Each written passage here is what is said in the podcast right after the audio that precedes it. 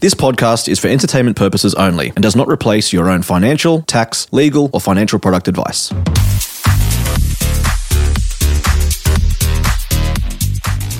Hey guys, and welcome to today's episode of Gen Z Money. We are continuing our jobs and career series, and today I'll be talking to Lauren, who is 24 and a primary school teacher. I learned a lot in this episode.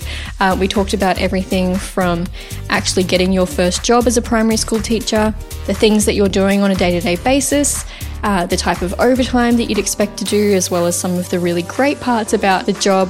And Lauren shared some advice for those of you who might be looking to enter teaching as a career. So much good stuff in this episode, and I hope you guys enjoy.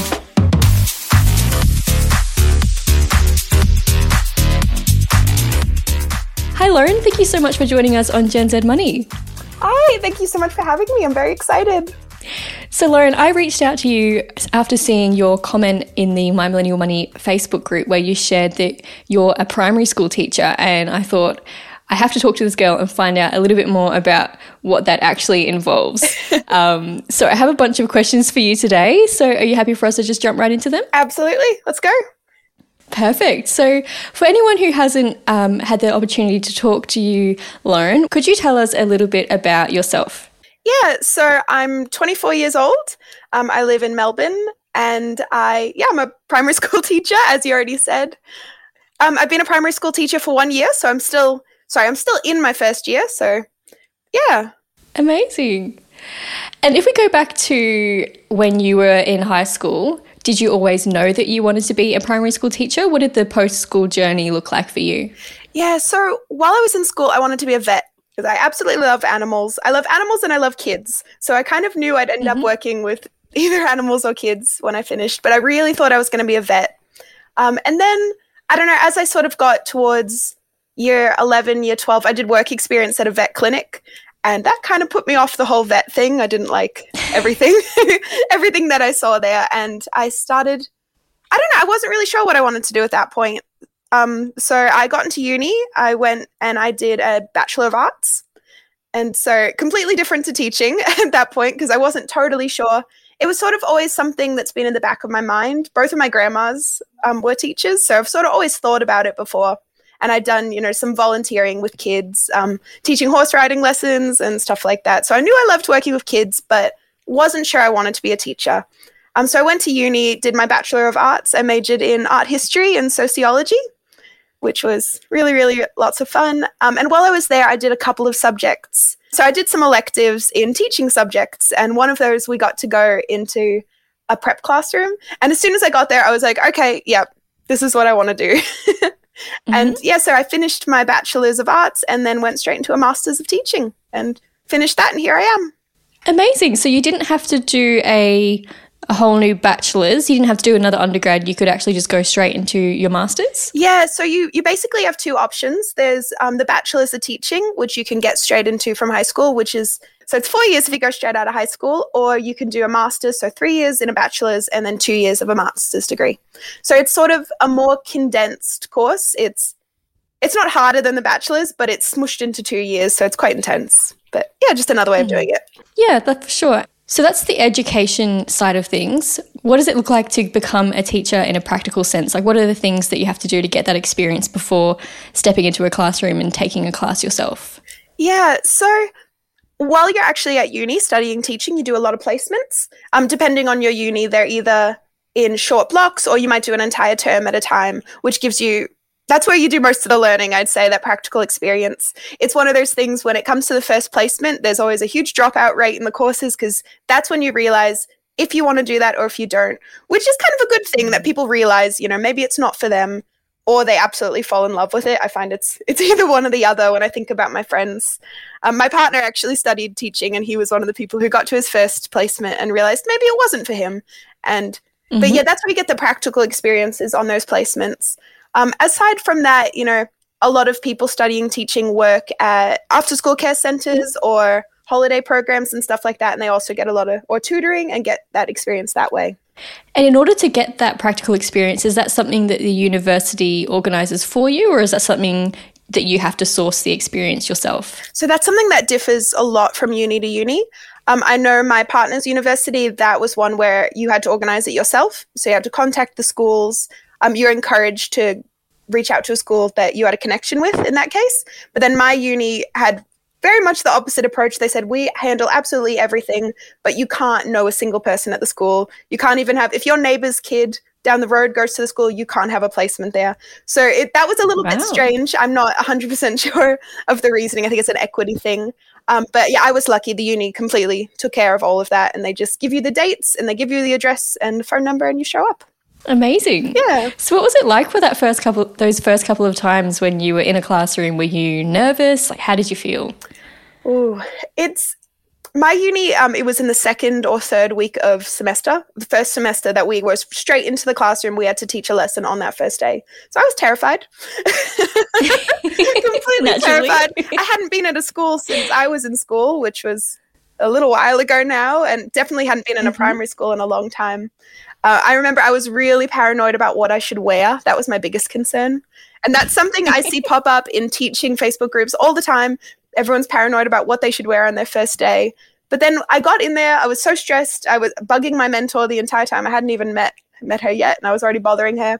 But then I got into that classroom and I was just like, I can't believe this is a job. I can't believe I get paid to come here and help kids learn and watch them grow. And it was just, yeah, I fell in love with the job on that first day. Oh, that's so lovely. And then now you're a, a couple of years on. What are you doing on a daily basis? Well, I can talk about pre lockdowns because I'm in a lockdown at the moment. Um, on a normal day, I I wake up. I don't get to school super early. I tend to try and get there around eight ish. There's other teachers who'll be there from you know seven a.m. I'm someone who'd rather stay a bit later rather than get there earlier. Mm-hmm. Um, so yeah, I get to school at about eight. I sort of get myself organized, get the classroom all set up um, get on my emails, you know, any sort of admin things that I need to take care of in the morning, and then sort of just get myself ready for those first two lessons of the day. So make sure I have all my printing done, photocopying. So that's half my life is printing and photocopying. I'm um, just getting everything ready for the kids to make sure that as soon as they walk in the door, I'm switched on and I don't need to be thinking about anything else. I know exactly what I'm doing, how I'm going to run the lesson, exactly what's going to happen.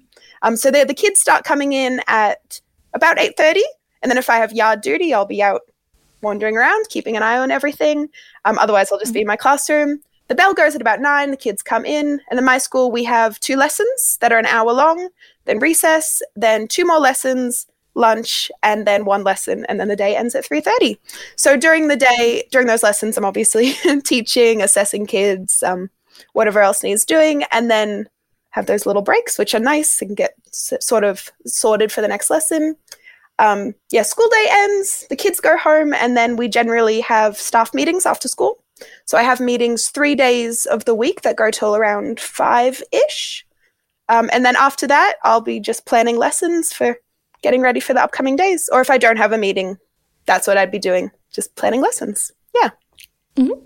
And out of curiosity, I remember when I was in primary school and we'd go to parent teacher nights, and obviously, everyone's so much older than you. But I think about it now, um, being in your early 20s, you're probably younger than a lot of the parents that you're talking to. Did you ever feel like there was any like imposter syndrome or how did you deal with that? Is it something that you were ever concerned about? It's definitely something I still feel a bit. It's kind of crazy. I'm like, who put me in charge of all these kids? I still feel like I'm a kid half the time. um, yeah, definitely with the parents, you know, some of them, some of them are younger than me or older than me. Like it's just, I don't know, it's funny, or the ones who have lots of kids who've already been through school and they sort of know how the school works better than I do. So sometimes there's a bit of an odd, I'm sure there's not really a strange power dynamic, but I get paranoid that there is one. I'm like, oh, I don't know what I'm talking about. And, you know, as a teacher, you have to answer a lot of tricky questions and you're sort of expected by parents to have the answers. And that's something I had mm. to learn to sort of be able to tell parents, okay, like I'll get back to you on that because I felt like, oh my God, I don't know the answer to this complicated question. What am I doing here? Like, who gave me, yeah, sort of that imposter system, like, I don't know enough. And then I sort of realized, no, I do know. I'm just, I'm not experienced yet. You know, I might need to go ask for help or look something up, and that's fine. yeah, that's it. Exactly right. And there was a question that I was meant to ask earlier, so I'm just going to quickly ask that now. Um, this is something I'm curious about. Is it hard to get a job as a teacher post graduation? Like, is it a competitive market? Are there limited jobs out there? It's a hard one to answer. I I got really lucky. I um I think I started applying a little bit early, so I had multiple sorry multiple job offers when I applied, which was quite nice. I got to be a little bit um Awesome. a little bit pickier when I chose. But then I did have other friends who maybe started applying a little bit later and weren't able to find jobs.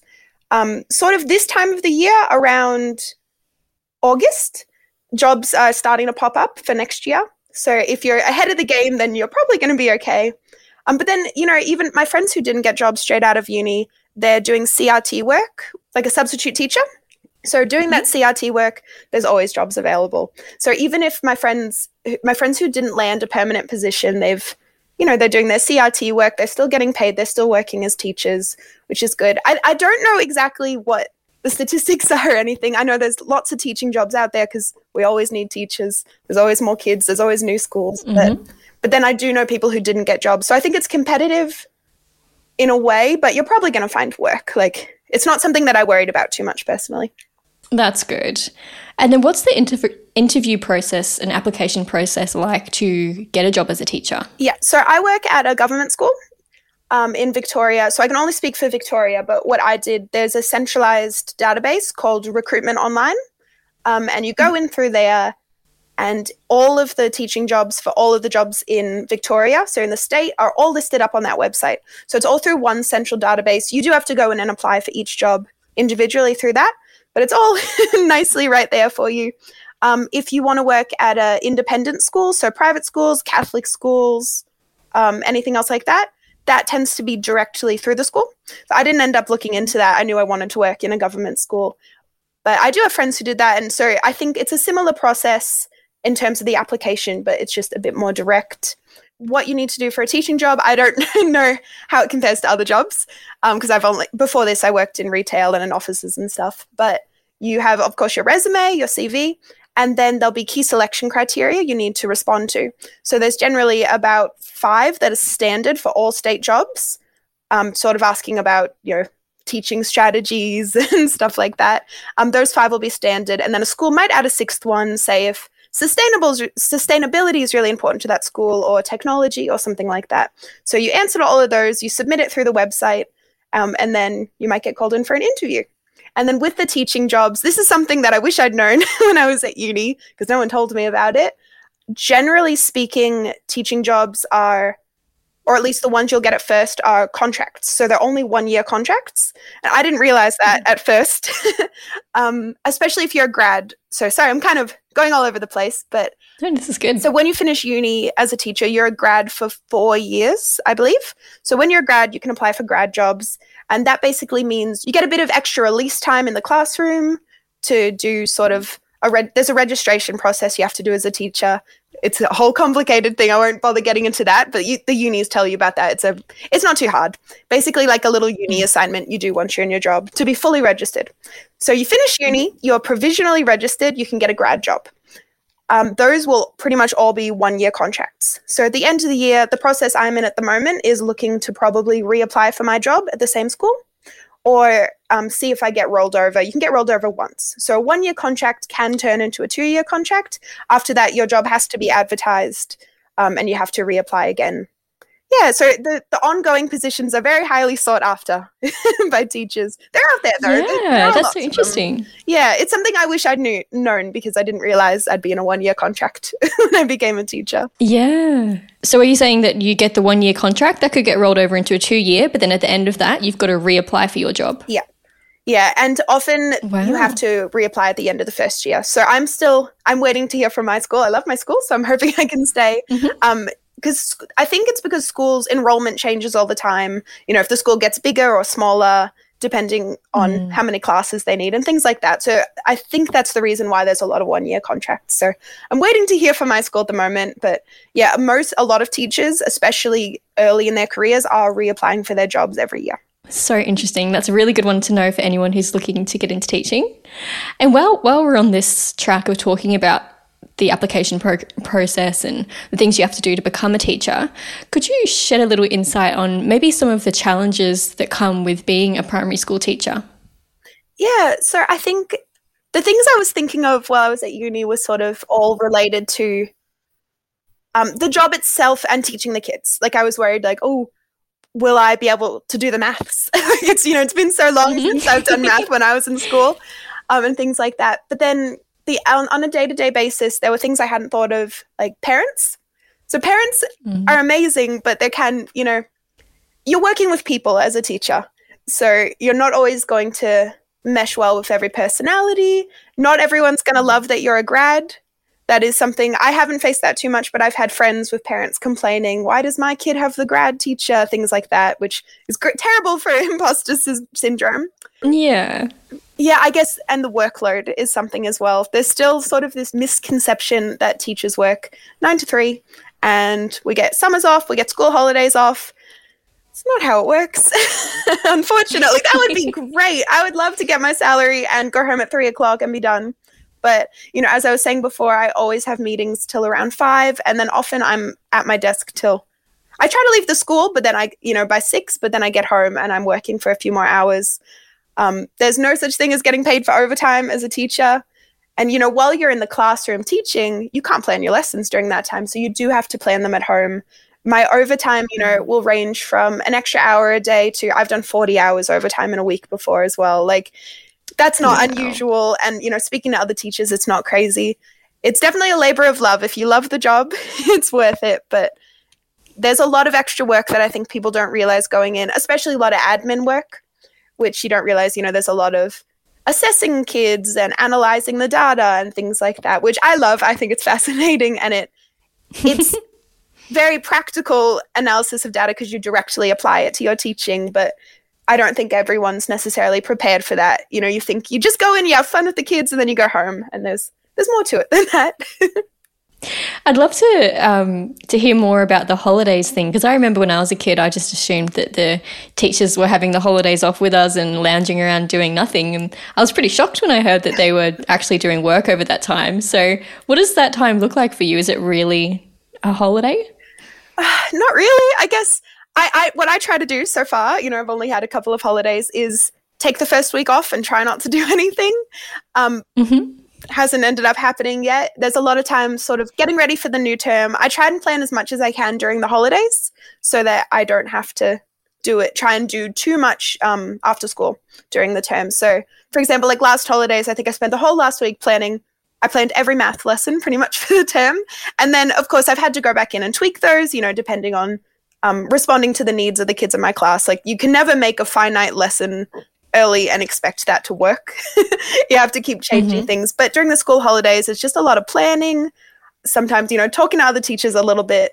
Try not to bother my coworkers over the holidays, but um, yeah, just planning. It's one of those things. Everyone thinks we have all of these amazing holidays, and we do. Being a teacher is amazing. I do get a long summer break, and I'm thank- I'm very excited and thankful for that because I feel like during the summer, I don't know, because I've never had a summer as a teacher, but I'm hoping there'll be a bit less planning over the summer because it's coming into the new year. But yeah, the school holidays during the term are definitely, there's a lot of work that teachers are doing behind the scenes during that time. Yeah, definitely. So, what are some? So, obviously, there are challenges that come with being a teacher, but there must be a reason you're doing it. You must love the job. So, could you share with us some of the things that you love about being a primary school teacher? Absolutely. I feel like, yeah, thinking about what I've just said in this interview, it sounds so negative, And honestly, it's the most amazing job in the world. Like, it's all worth it. Just coming in, I teach year one, so I've got very little people in my class. So cute. And, oh, they're gorgeous. They're so sweet. But teaching them, you know, they just they light up your day completely. Like if I've had a bad morning or a bad night and I come into school, I know in my previous office jobs, if I was in a bad mood, I came into work, I stayed in a bad mood because I was, especially in retail or even yeah when I was in an office because I was just sort of sitting there. But school, when you when you come into the classroom, and then the kids come in and they're all so excited they're all smiling and just they're so excited to tell you about you know whatever they've done the night before or what they're going to do and they're showing you their artwork and it just you can't be in a bad mood while you're at school. It's just amazing. And then seeing them learn, you see them have, especially the little kids, big kids as well, but they're they're a little bit more um, discreet about it, I guess. When they have these light bulb moments where they just get something, and that's what makes it worth it. Like if you're teaching a concept they haven't learned before, and you see them really thinking, and then suddenly just a light bulb goes off, and they're like, "Oh my gosh, I understand it!" They just they they're so excited, and you can see so much growth from them, and it's just an incredible job. It's the most rewarding job I've ever had. I can't imagine having another job. So all of yeah, all of the things that are tricky about it are worth it. And I think that's why not everyone can stick with it because there are things that, you know, make it a hard job, but if you love it, it's it's just the best job in the world.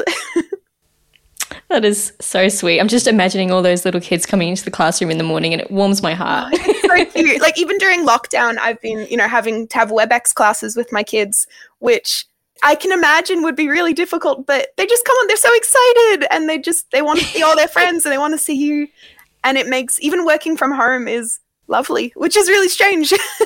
yeah. Oh, that's so sweet. So I imagine obviously as a teacher there are you need the technical skills, you need to know how to teach and do your job as a teacher. But what are some of the maybe the soft skills or the skills that you don't really think about that would make for a good teacher? Yeah, so I think you have to be very patient, you know, in lots of different situations teaching kids and I mean you're working with people all day, which is, happens in a lot of jobs, but often you're working with very young people in my case, and it requires a lot of mm-hmm. patience. Um, I also have a lot of students in my class with additional needs.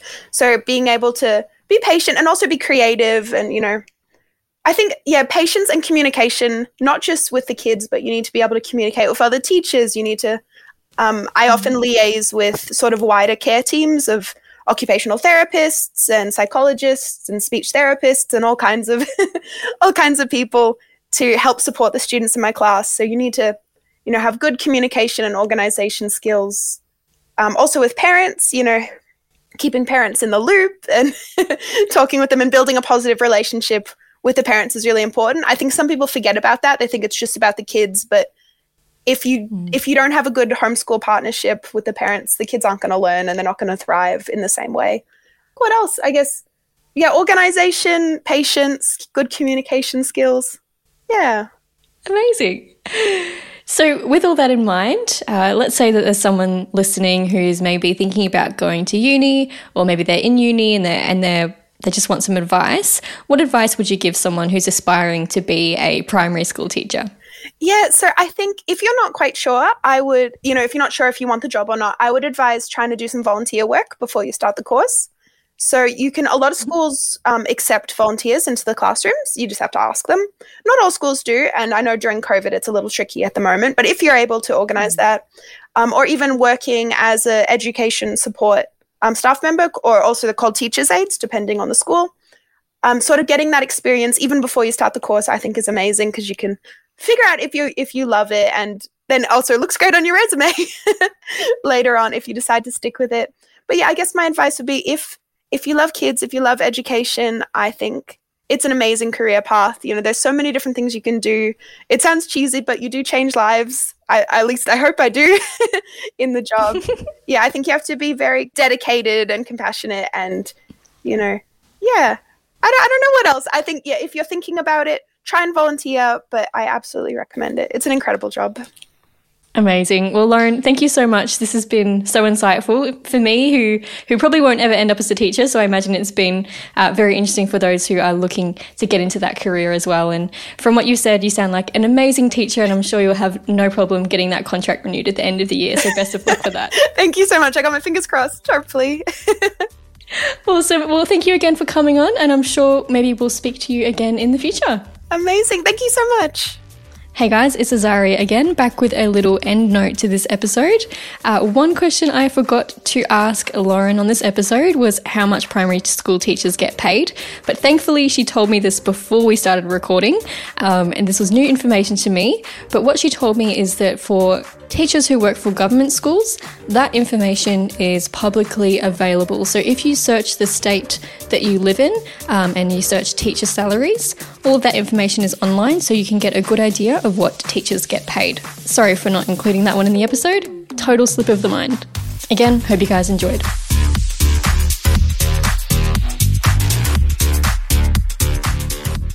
We acknowledge the Darkinjung people, traditional custodians of the land on which our studio sits, and pay respect to their elders, past and present. We extend that respect to Aboriginal and Torres Strait Islander peoples who may listen to our podcast. If you're after personal financial advice, don't get it from a podcast. If you would like help based on your own personal situation, head over to sortyourmoneyout.com. Click Get Help, and we'd be happy to introduce you to one of our trusted advisors. Our panel of advisors, mortgage brokers, and accountants work with clients all over Australia so they can connect with you wherever you are. That's sortyourmoneyout.com and click Get Help. This podcast is for education and entertainment purposes. Any advice is general financial advice only, which does not take into account your objectives, financial situation, or needs. Because of that, you should consider if the advice is appropriate to you and your needs before acting on the information. If you do choose to buy a financial product, read the product disclosure statement and obtain appropriate financial advice tailored to your needs. Simo Interactive Proprietary Limited, the publisher of the podcast, is an authorized representative of Money Sherpa Proprietary Limited, which holds financial services license 451289.